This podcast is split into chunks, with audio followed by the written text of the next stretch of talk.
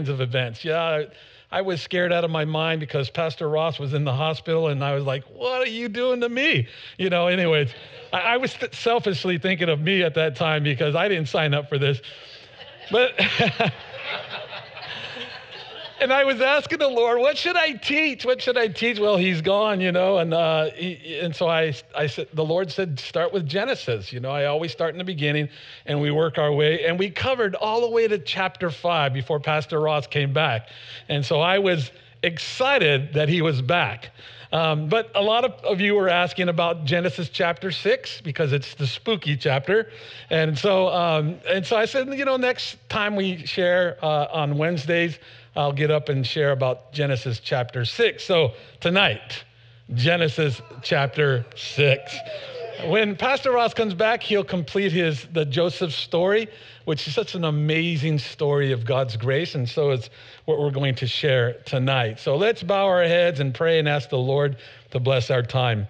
Father, we come to you in Jesus' name, and by your Holy Spirit, we ask that you would speak to us through your word. We ask that you would draw us nearer to you than ever before, Lord, far greater than when we came in through those doors.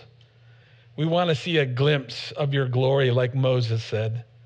Like David said, I want to behold you in your temple, behold the beauty of the Lord, and to inquire in his temple. That's what we long for, Lord. We long for fellowship, Lord. Who Paul would just, just blurt out these amazing songs of grace and the eternal God, the wise God. It was amazing to experience these men's, it's, it's amazing to experience these men's writings and take it in for ourselves and say, Lord, we want that. We want to experience you differently, Lord. We want to know you. We want to know you, as, as Paul said, in your death, burial, and resurrection. Lord, we need you in these times desperately. So we pray for an outpouring of your spirit even tonight. Bring revival to our souls. And we ask it in Jesus' name. Amen. Amen. Genesis chapter 6. Oh, you know, I don't know. You know, uh, Chuck Missler used to say, "There's enough in word. There's enough in the Word of God to offend you all." So this is we're going to, you know, when we cover this, these first four verses, uh, there are three views that I'm going to give to you, and you can choose one of the three or all of them. But you know, so listen, let's, let's read this. When men began to increase in number on the earth, and the daughters were born to them, the sons of God saw that the daughters of men were beautiful, and they married any of them they chose. Then the Lord said, My spirit will not contend with man forever, for he is mortal his days will be 120 years. The Nephilim, ooh, there's that scary word. The Nephilim were on the earth in those days and also afterwards when the sons of God went to the daughters of men and had children by them. They were the heroes of old, men of renown. And so, this literal interpretation of what we're reading this evening really expresses these Nephilims having these, really, they're having a, this union with women, and it produces these giants that are abnormal. And that's the spooky side of the literal translation of what we're reading, but we're going to dive into it and dissect it. So, verse 1 begins to say that when man began to increase in number on the earth and the daughters were born to them, the sons of God saw the daughters. Now, you have to imagine that because of long life, the, the span of life were uh, definitely into the 700, 800 years, they were able to re- reproduce many, many people. They were able to, uh, you know, we, we, we look at the calculation of our birthing uh, that takes place now, and we can figure out pretty much how it was back in those days, except you have to multiply some things. You have to, you have to multiply the, the span of a lifetime. And in it, how long could they have, uh, how, how long could they have children? You know, how long could they birth children? You know, was it up to 100? Was it up to 200, 300? Noah had children at the age of 500. So they could have had many children. And so, you know, and then of course, you know, you, you, multiply all these things together the long lifespan, a longer birth period, along with more children. This would bring us to about 6 billion people on planet Earth before the flood. By the way, that's a, that's, that's a real conservative number. They're saying even a lot more than that. 6 billion. Today, I think it's 7.5 billion people on planet Earth. So we had the same, almost, you know, you're talking a billion more probably here on earth today than it was there. So lots and lots of people. But know this that because sin was running rampant, because of the sin nature that mankind has inherited, sin was spreading as far as men was spreading. And so it says there that these women, these daughters were born to them. And then in verse 2, it says, The sons of God saw that the daughters of men were beautiful and married any of them they chose. And that's the uh, that's the problem here is these these sons of god. When you read them in the bible uh, looking for other scriptures that that speak of the sons of god you realize that it's they're talking about angels here. In fact if you look at slide three there the hebrew definition for son of god is benah elohim uh, according to this use in the book of Job, it's speaking of angels. Uh, look at Job chapter 1, verse 6 there. Am I going too fast? If I'm going too fast, you guys can get it back and rewind it later on on video. So the, the, the next one says, Now listen to the Job chapter 1, verse 6. Now there was a day when the sons of God came to present themselves before the Lord, and Satan also came among them. So that famous chapter there in the book of Job that speaks of these angels as uh, mentioned here as the sons of God. And again, there was a day when the sons of God came to present themselves before the Lord, and Satan came also among them to present himself before the Lord. That's Job chapter 2, verse 1. And when the morning stars sang together, now in Job 38, verse 7, it says, When the morning stars sang together, all the sons of God shouted for joy. So, all this in context speaks of angels. So, these, these, these angels came and they chose wives for themselves and had relationships with the women and produced giants. These giants were rebels and made a name for themselves. And that's why it's, it's really spooky. But that's the literal translation. That's what you get when you read it for what it is. We call it exegesis. Just take what's there and take it in and study it. And that's what it's saying. It's saying that these angels who left their first estate as these angels, they left their property. We'll read that in the book of Jude in just a minute. Um, they left what God had designed them to become something that they're not.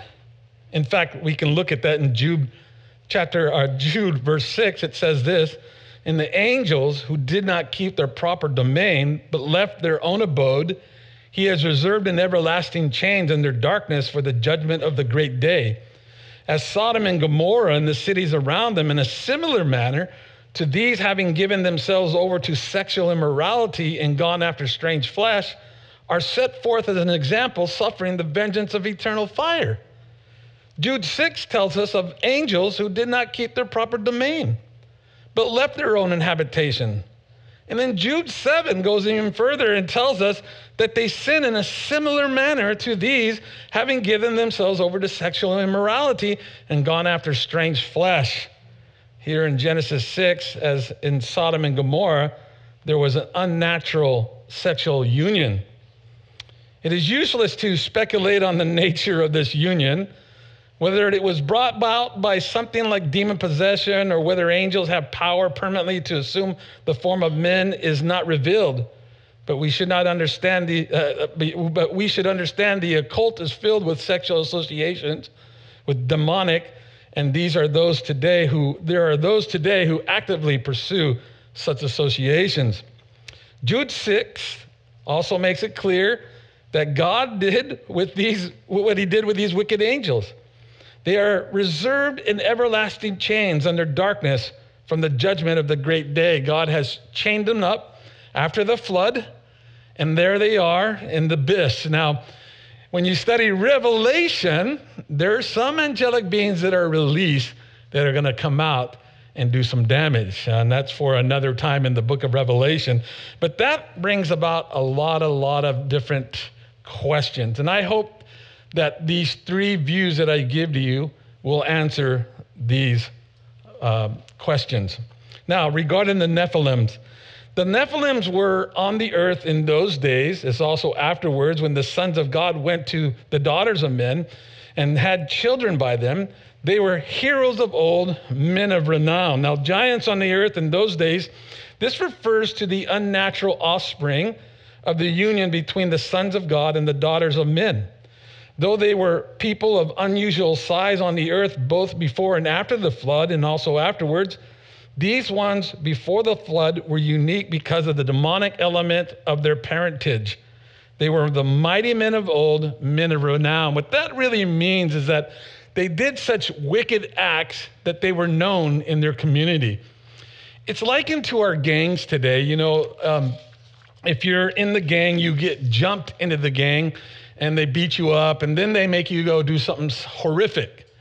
And when you do that horrific act, you come back, and all the members glorify that. They, they celebrate that. And so that's kind of what's going on here with men of renown. And so we see this horrible act taking place. Now, that's the first view. Pretty crazy, huh? These angels, you know, uh, Jude, Peter talks about these angels that are tied up down in the in the pit there, and uh, they'll be released. I know in Revelation some will be released, but that's the literal translation.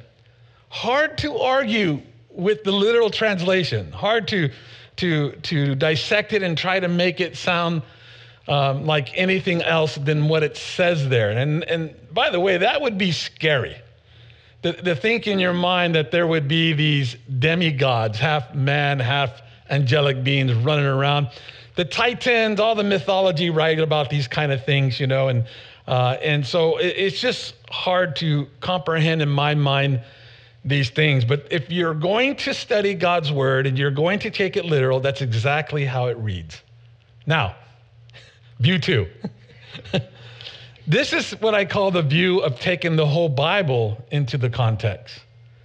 And so Jesus said in Matthew 22, verse 30, at the resurrection, people will neither marry nor be given in marriage. They will be like the angels in heaven. There are no angels that are producing offsprings in heaven, nor in the New Testament. In fact, in Luke chapter 24, verse 39, it says this Look at my hands and my feet, see that it is I myself. Handle me and see, for a ghost does not have flesh and bones as you see that I have. So he's speaking of angelic beings. They don't have blood, they don't have bones. They are not in this marriage form. Marriage is just for this earth, it's not in heaven. And so, of course, Ephesians tells us clearly that marriage is a representation of our relationship with God when we are in a relationship with our wives. And so it's an amazing illustration of the love of Christ. And so here, though, here it's very clear uh, in the context of what Jesus is saying here that these angels can't do the things that we read about there in Genesis. Their spirit form does not necessarily imply that they have no body at all, merely that it is not a human body. They have different makeup from humanity, whether angels are pure spirits such as God or have some type of material existence such as humans. It is much a debated point. Like so many issues dealing with the subject, the Bible does not comment on it. What we can say safely Angels do not have any form or substance like humans. Beyond this is only speculation. So, uh, so this kind of gives us a second view, and that second view would be that uh, uh, this that the sons of God are really the men of God who love God with all their heart, and they mixed with the unrighteous line. And so we could understand this to say men from the godly line of Seth who married ungodly descendants of Cain. This interpretation draws on the two lines of the descendants traced through Genesis 4 and 5. Remember, at Genesis chapter 4, it speaks of the Cain's bloodline. And then chapter 5 speaks of Seth's righteous bloodline. that goes all the way through Abraham, Isaac, Jacob. And remember, Jacob has the 12 sons. Pastor Ross pointed that out and showed you guys on it. He illustrated there on a slide. 12 tribes, and one of those 12 sons, his name is Judah. And out of Judah comes King David. And then from King David comes ultimately Solomon and then works his way all the way to Jesus Christ, uh, Joseph's line there. And so this is the bloodline that we see here. And so this bloodline is being attacked by the devil. Uh, uh, you know, and, and, and, he's doing this. Uh, in, in fact, slide nine there, if you look at this, I'm going to read it to you. The intermarrying of families, there it is. The intermarriage of families of God fearing people, the sons of God, with families of unbelievers, the daughters of men, verse 2 there. Young men who were believers in the Lord began to marry whoever they chose. The result was moral chaos. By the time we reach verse 5, we find that there was uh, no longer any distinction between the religious and irreligious. The Lord saw the wickedness of man was great on earth, and that every intent of the thought of his heart was continually evil. So here we see that this is a mixture of the ungodly and godly people. Hosea reads this in Hosea chapter 1, verse 10. Yet the Israelites will be like the sand in the seashores, which cannot be measured or counted in place where it was said to them, You are not my people. They will be called sons of the living God. So here we have that phrase, sons of God. But in all fairness, the Hebrew word for that is completely different than the Hebrew word found in Genesis. In fact, this one says that the sons of God here is Bena El Che. If you go there, there you go, El Che. So that Hebrew word is far different than the one found in Genesis chapter 6. And they took wives for themselves of all whom they chose. Satan tried to pollute the genetic pool of mankind with satanic corruption, to put a genetic virus to make the human race unfit for bringing forth the seed of the woman, the Messiah promised in Genesis 3:15. And Satan almost succeeded. The race was so polluted that God found it necessary to start again with Noah and his sons. The giants here are not an issue with this view. The giants were living before and after the flood. The giants did not go into the ark with Noah, but we see giants after the flood even today. So the demons did not produce giants in this view. They have always been the, the, the genetic for large men and women have always been in men, the genetics. In fact, I, I, I think about you know, one of the, the clearest picture of that is King David who fought against Goliath. And when you see all the measurements regarding him, he's not referred to as a Nephilim, but he sure is a giant. I have some pictures of some guys here that are giants of our time. Look at this guy, eight foot two inches. Look at that. He is huge. Look at the next one. He is eight foot one inch, right? And so we know that there are giants today. Uh, skeleton remains have been found of huge giants uh, throughout the land. And so uh, even after uh, the time or during the time of Moses, we'll read this in Deuteronomy 3, verse 13. Listen to what Moses says regarding the king of Og. Spencer says to me that this is the original OG. Only Og. Okay. Only Og, king of Bashan, was left of the remnant of the Rephaites. His bed, listen to this, his bed was made of iron and was more than 13 feet long and six feet wide. Now, that's a perfect bed for my wife and I, but you know. I love big beds, man. I love rolling in there, but this is this is one guy's bed. 13 feet long and six feet wide. And, it, and this is Moses' writing here in Deuteronomy. It is still in Rabbah of the Ammonites. You can go check it out, he says to all the people. That must have been an amazing sight to see how huge that giant was. By the way, uh, Moses had to defeat all them guys, all those giants at that particular time in that particular area. Og king of Bashan, was a mighty and infamous Amorite king in the day of Moses. There's a great deal of confusion over the word of Nephilim. And, and this is a, kind of a, a, problem with this Nephilim. Uh, no one today really knows what it means. It is related to the verb series to fall, nafal, in Hebrew, which is why some direct this to fallen angels or more appropriately, the offsprings thereof. However, this also gives strong support to the view that men had fallen away from God. Many have associated the Nephilim with giants. Giant traits may not have been limited to Nephilim alone. Goliath the giant was not considered a Nephilim. The King James Version translates it as giants from the influence of the Latin Vulgate, early Latin translation by Jerome, as well as the context from Numbers 13. Numbers 13. The context of Genesis 6 does not reveal they were giants. They may have been some influence on the Latin Vulgate by the Septuagint, the Greek translation of the Old Testament, about 200 and 300 years before Christ. And so that word Nephilim was tra- translated later on by the experts, and that's where we get the word giants. And so, not a big deal in the second view. view. The giants aren't a problem, right? So, uh, they're here today, they were here then not an issue. All right.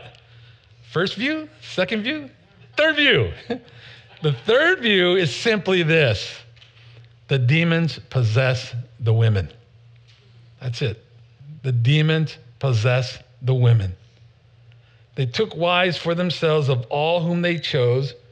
We can deduce why Satan sent his angels to intermarry, either directly or indirectly, with human women Satan tried to pollute the genetic pool of mankind with satanic corruption, to put uh, in a genetic virus to make the human race unfit for bringing forth the seed of the woman, the Messiah, the promise in Genesis. I think of this, you know, I think of the story of Balaam when Israel was making his, their way to the promised land, and there was no way to attack the nation of Israel Finally, Balaam created a story, of course, of course divinely given to him by the devil, pollute them by bringing beautiful women that are not Israelites. And that's exactly what happened. They went in and they began to intermarry with the Levites. And of course, there was judgment that took place because of that. But uh, it, it worked. It worked. They began to worship their foreign gods. And so this could be that very view here. The Savior could not be born of a demon possessed mother, so if Satan could succeed in affecting the entire race, the deliverer could not come. And Satan almost succeeded. The race was so polluted that God found it necessary to start again with Noah and his sons and to imprison the demons that did this so that they could never do this again. Demon possession seems to fit better here. Demons can control human bodies. We see it throughout all the gospel.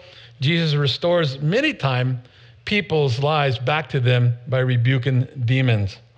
The giants are not an issue with this view. As we said earlier, the giants were living before and after the flood. So that's the third view is demonic. I, I like that one, but if I'm, a, if I'm a student of God's word, I have to hold on to view one. And that's scary. yes, yes. Uh, thank you for that. I will hold on to God's word. All right. Regarding verse 3, then the Lord said, My spirit shall not contend with man forever, for he is mortal. His days will be 120 years. For the longest time, I thought that was the lifespan of mankind after this time, but of course, that doesn't jive anywhere in history, uh, not even in our time. The average age for, I don't want to tell you the average age, most of you might be there, but so, the average age of, of mankind in America is 77.7. So uh, you guys are doing well.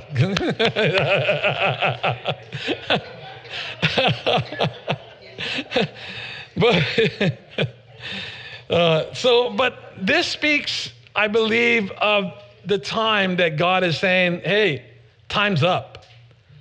I'm giving you 120 years to repent, and you're done. You're done. It will take about 70 years for Noah to build the ark. Uh, of course, we know it's a year that it'll be in the ark, a year, and some days we'll look at that in our next time together.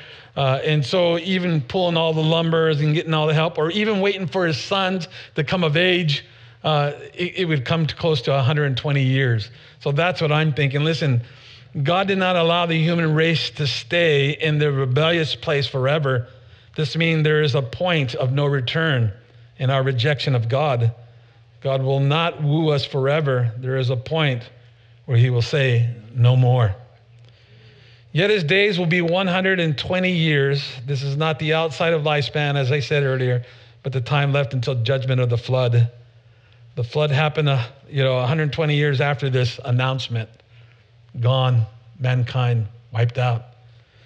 When we go through that chapter, the next uh, the next part of this particular chapter and in the next chapter, we will look at the flood. There is a lot of lying and deceiving going on about that, right? Everybody on planet Earth knows that there was a great catastrophe that takes place. And now they're talking about UFOs. You're like, really? UFOs, you know, but we know whether God used a meteor to to change the axis of the earth, or whether he caused the, the floods to, to come from the heavens and down below the earth. We will speak about it, but there's a lie that's being presented to you in your school and in the education department. And they overlook all this. They overlook all the animals scattering up to the high places with even human fossils and finding all these, you know, these fossil records just scattering and running together and, and you know, and trying to avoid the flood. Buried instantly instantly. And they're lying. They're just, they're not telling you the truth. And we'll look at that. There was judgment, and God's going to use the flood. I think more scarier than the flood, I, you know, I, the, the, the, the, ocean scares me as it is, you know. Uh, I, I don't mind swimming in it, but when I think of Jaws on the other end there, I'm like, you know, I'm like, uh, I'm not fish bait. I may look like it, but, you know. and uh, it, I think of you know, you know, we, we were on our vacation in Hawaii. We we jumped out at one of the craters there in the middle of the ocean, man. And that way, with the waves were uh, were high, and we were swimming. I was like, man, I wouldn't be able to survive one day, not even probably a couple hours out here, man. You know, and uh, and so I stayed very close to the boat. Anyway, you know, but I was thinking, you know, that the water is scary, but I think, wow, you know uh, once you go under, you know, it's a few seconds, you're done. But fire that's coming next, God's bringing fire. He's going to bring judgment. And that's not speaking of all the, the things that are going to take place in the Great Tribulation. The Great Tribulation is, is very scary. And I, you know, and I never want to scare anybody into salvation. But I want to tell you this that everything that God has ever said has come about. And when I read Revelation, man, that scares me back into rightness. You know, let me get right. All right, let's read Genesis chapter 6, 5 through 8. The Lord saw how great man's wickedness on earth had become, and every inclination of thoughts of his heart was only evil all the time. So the Lord was grieved that he had made man on earth and his heart was filled with pain.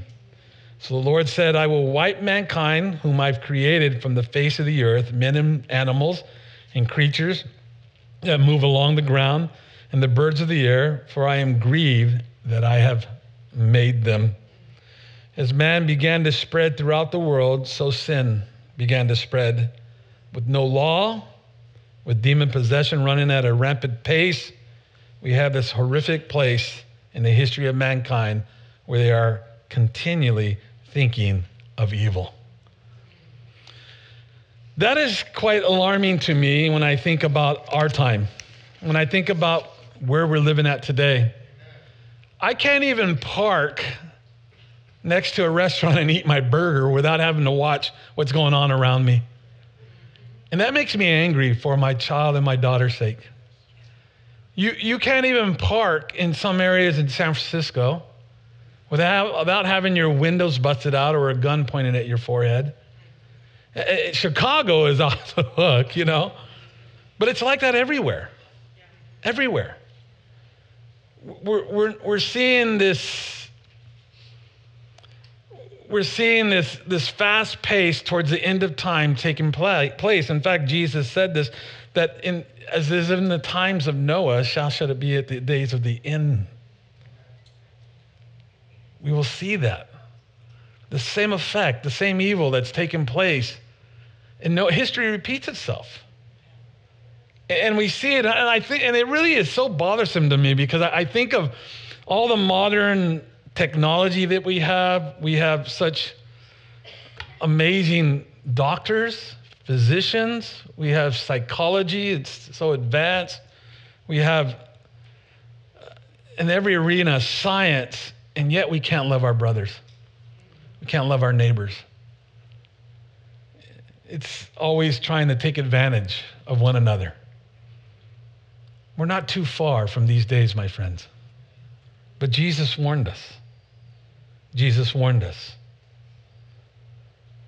God's grieving was not sorrow for making a mistake. God doesn't make mistakes.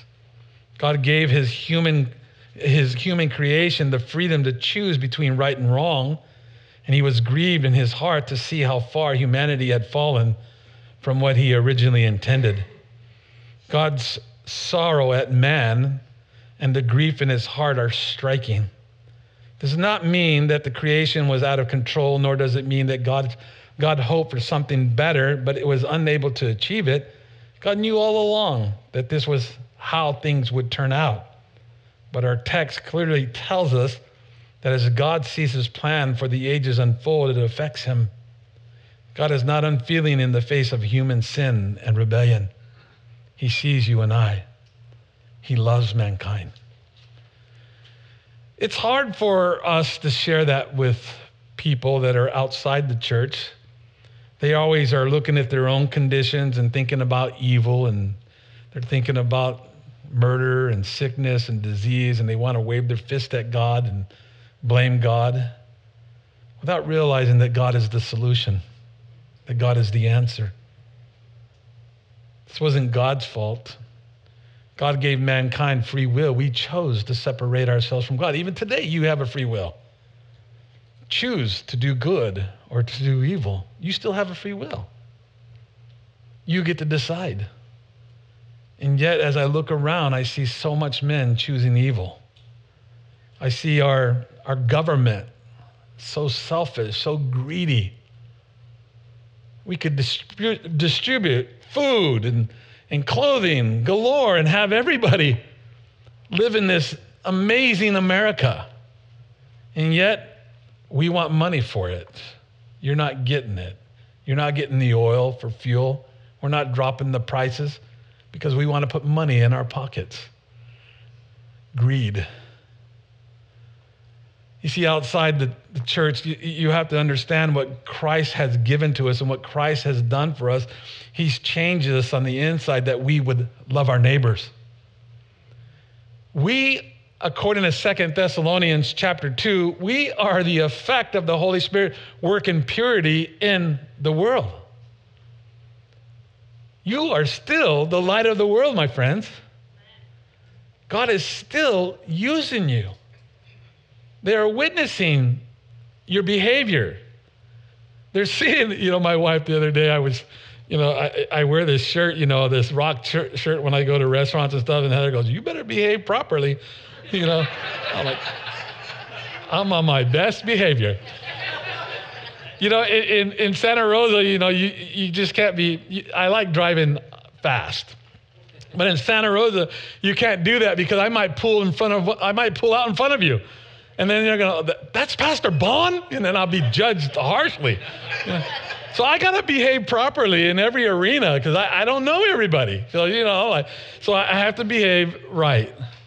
That's, that's my wife, but the, the effect of the work of the Holy Spirit is more powerful.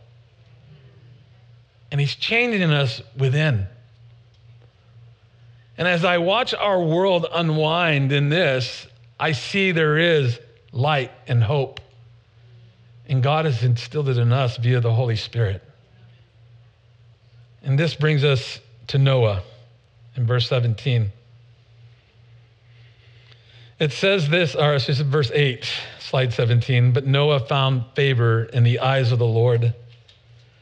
This is the account of Noah. Noah was a righteous man, blameless among the people of his time, and he walked with God. I remember reading that walking with God is the same idea that Enoch had. Remember when Enoch walked with God, what did God do for him?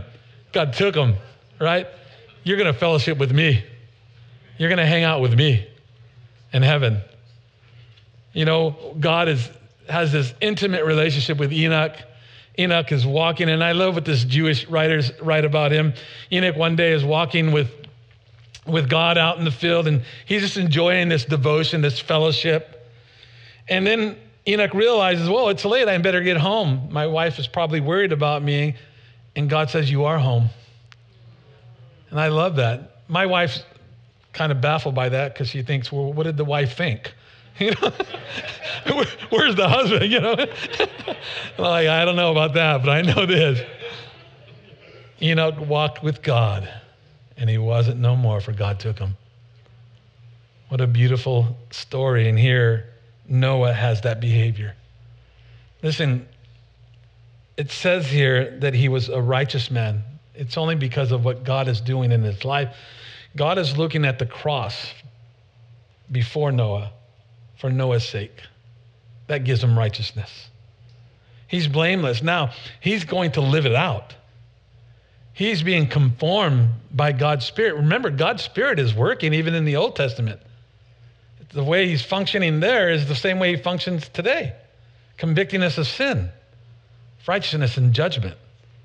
The only difference, he, you know, he couldn't point him to Jesus. Jesus hadn't died yet, but he was pointing him to the Lamb of God. And Noah was there.